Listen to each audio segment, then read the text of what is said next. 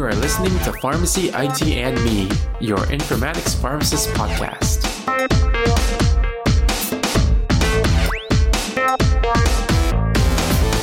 Hey everyone, this is Tony Gao, and welcome to another episode of Pharmacy IT and Me. As with every episode, we start with this one saying that the intended audience for this episode are those interested in project implementations.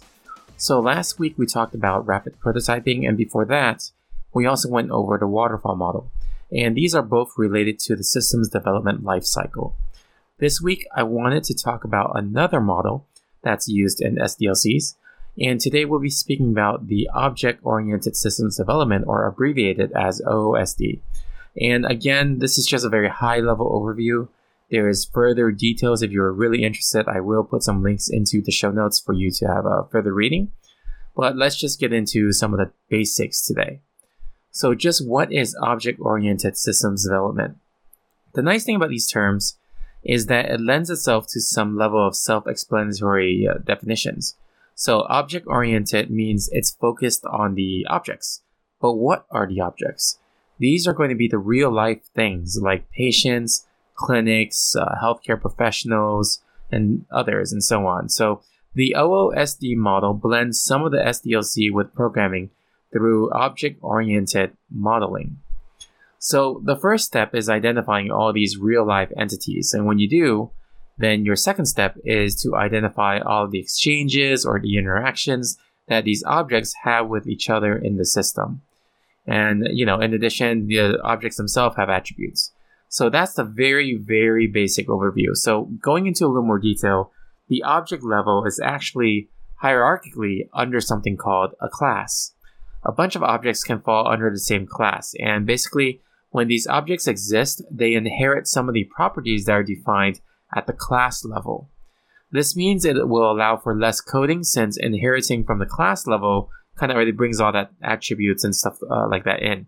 So there are some programming languages out there that you can actually see this type of class hierarchy available, such as C++ or Java programming.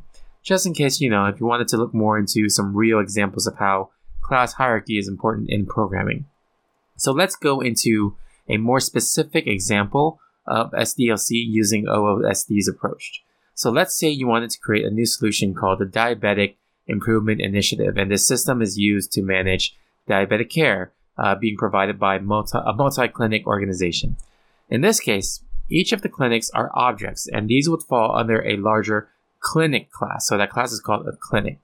Uh, so each of those specific clinics are different. They're different objects, but they fall under the clinic class.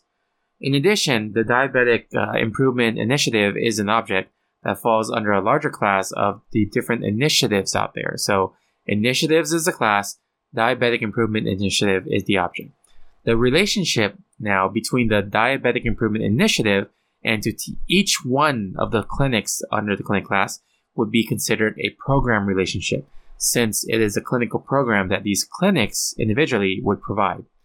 And then we have that uh, additional layer, uh, which is called the attributes to the objects. So going back to you know each of these clinic objects, each clinic object would have attributes like you know the patients, the clinic location, the clinic address, and so on. So kind of just to summarize, the uh, the OOSD approach is a very iterative process that goes through the following steps. So first, investigating how OOSD can address business needs, and then going into determining user requirements. And then you got to design the system. And after that, you got to program or modify the object modeling of the system. And then you go through implementing it, and then you test it. And then based on your testing, maybe you need to do modifications. And after that, you implement it again. And then, you know, you just go through this process of regular reviews and modifications. So as you can see, there's some overlap between the previous SDLC models that we've talked about, but at the end of it, the OOSD, Object Oriented Systems Development, is its own type of model. And again, I've included some links to OSD for more information if you'd like to check out in further detail.